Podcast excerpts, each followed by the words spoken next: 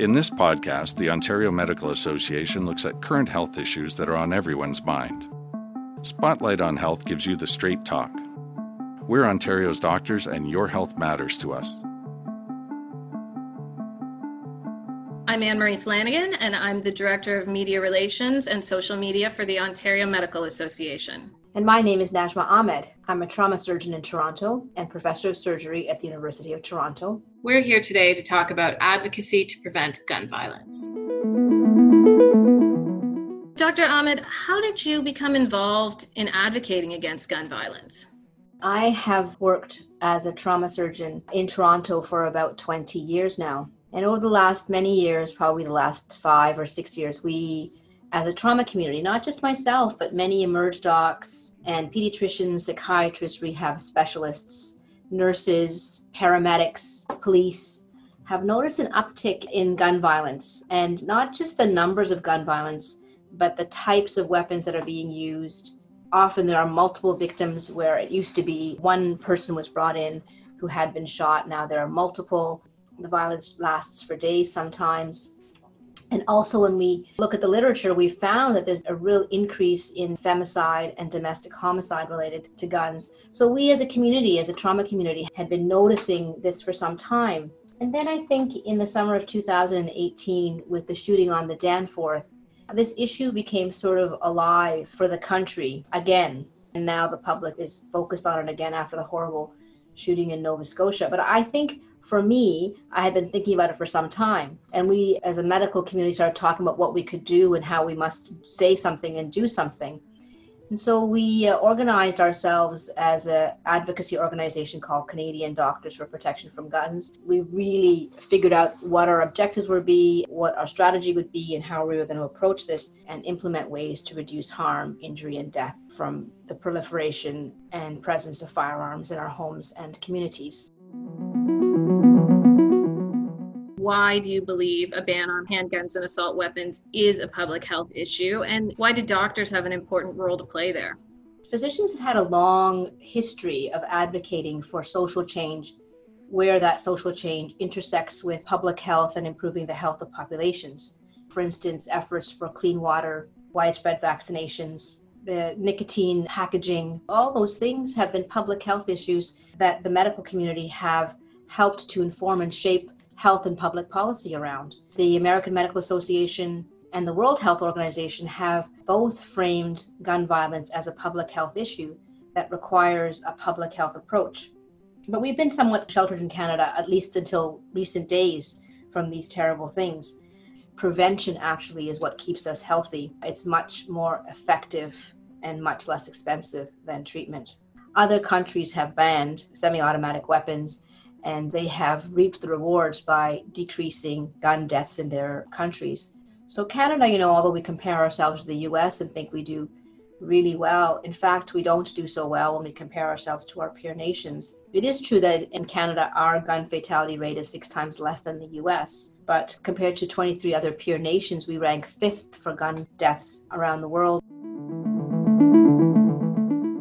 I'm going to assume that as a surgeon, you have seen certain patients, you've had folks on your table that have really made an impact. I will share the story of a young man who was shot. He was a bystander. He's been a patient in my practice now for about seven or eight years. In those seven or eight years, he had spent more time in hospital than out of hospital. He's a young man in his early twenties, and that's because of all the operations and reoperations, time in the I C U. He's had probably eleven operations to initially resuscitate and treat him, and then reconstructive operations, almost a decade of someone's life. And I know that he'll never be the same person. This has really defined him. He was a university student when this happened. He had to stop his university career, so he's just now almost thirty. I think about the toll this has taken on him and the toll this has taken on his family and his community, the emotional trauma. And when he tells his story to people, there is a stigma. There's a social stigma that goes with that. So what were you doing that you got shot? There are so many stories. I could tell you so many, but that is just one story. He popped into my mind, but there are so many stories like that. COVID impacts people from different backgrounds differently. It doesn't affect everyone equally. There's gender, there's race, there's socioeconomic in how people are impacted by that disease. Do you see the same situation when it comes to gun violence? For sure. Women and children are disproportionately affected by gun violence. Killing by gun was the most frequent method of killing of women in two thousand eighteen and two thousand nineteen.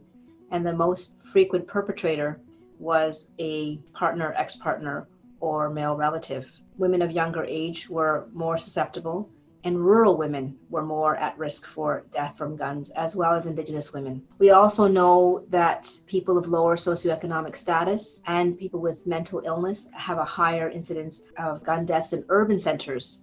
But interestingly, in rural centers, it's older white men who are susceptible. Many people don't realize, but the most frequent cause of gun deaths in Canada and in all industrialized countries is suicide. And the most at-risk death for suicide by gun is older men, often in rural settings. Suicide by gun is an important topic because mental health experts understand that this is a preventable event.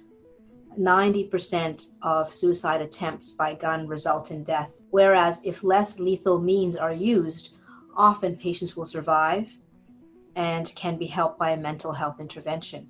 Certain groups are at risk for certain kinds of injuries, for certain kinds of circumstances, and then there's the phenomenon of mass shootings, which makes us all at risk, regardless of where you are or who you are or where you might live. And that's why the proliferation of guns makes us all less safe.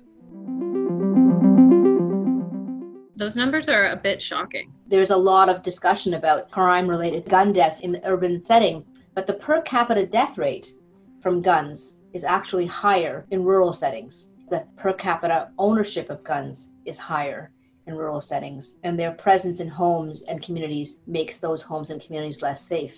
The presence of a firearm in a home makes it five times more likely that a woman will end up dead in a domestic abuse situation than if a gun was not present. Those are statistics that shock people and often we don't think about. And then, of course, the issue of suicide is often a very private matter and it's not publicized in the media, et cetera. And it's not just a matter of urban crime, as some people like to frame it. There's quite a strong gun lobby even in this country. So how do you deal with that? How do you remain strong when you've been publicly and personally targeted by gun lobby groups? When I started off on this, I thought this is going to be easy.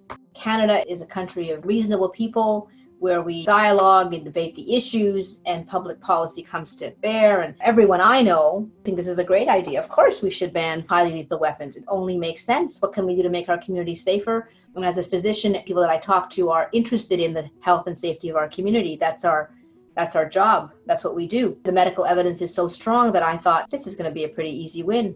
And I was really quite taken aback by the vociferous and aggressive outcry and targeting by the Canadian gun lobby to tear us down, to discredit myself and the others and our group and the others that we work with. Over eighty complaints to the C M P A alleging that I was being unprofessional somehow. I was abusing my title as a physician to advocate for gun safety.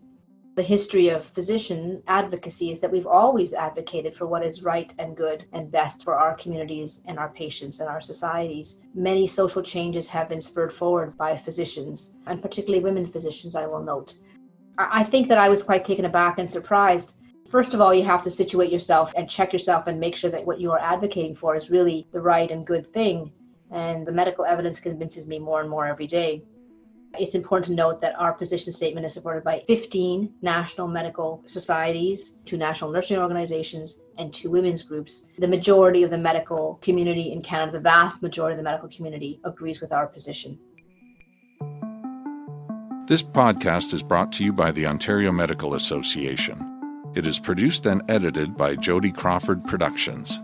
This podcast is not intended to provide medical advice for specific situations and is for general educational purposes only. Please consult your doctor if you have symptoms or questions about your health. For more information, please visit our website at o m a dot org.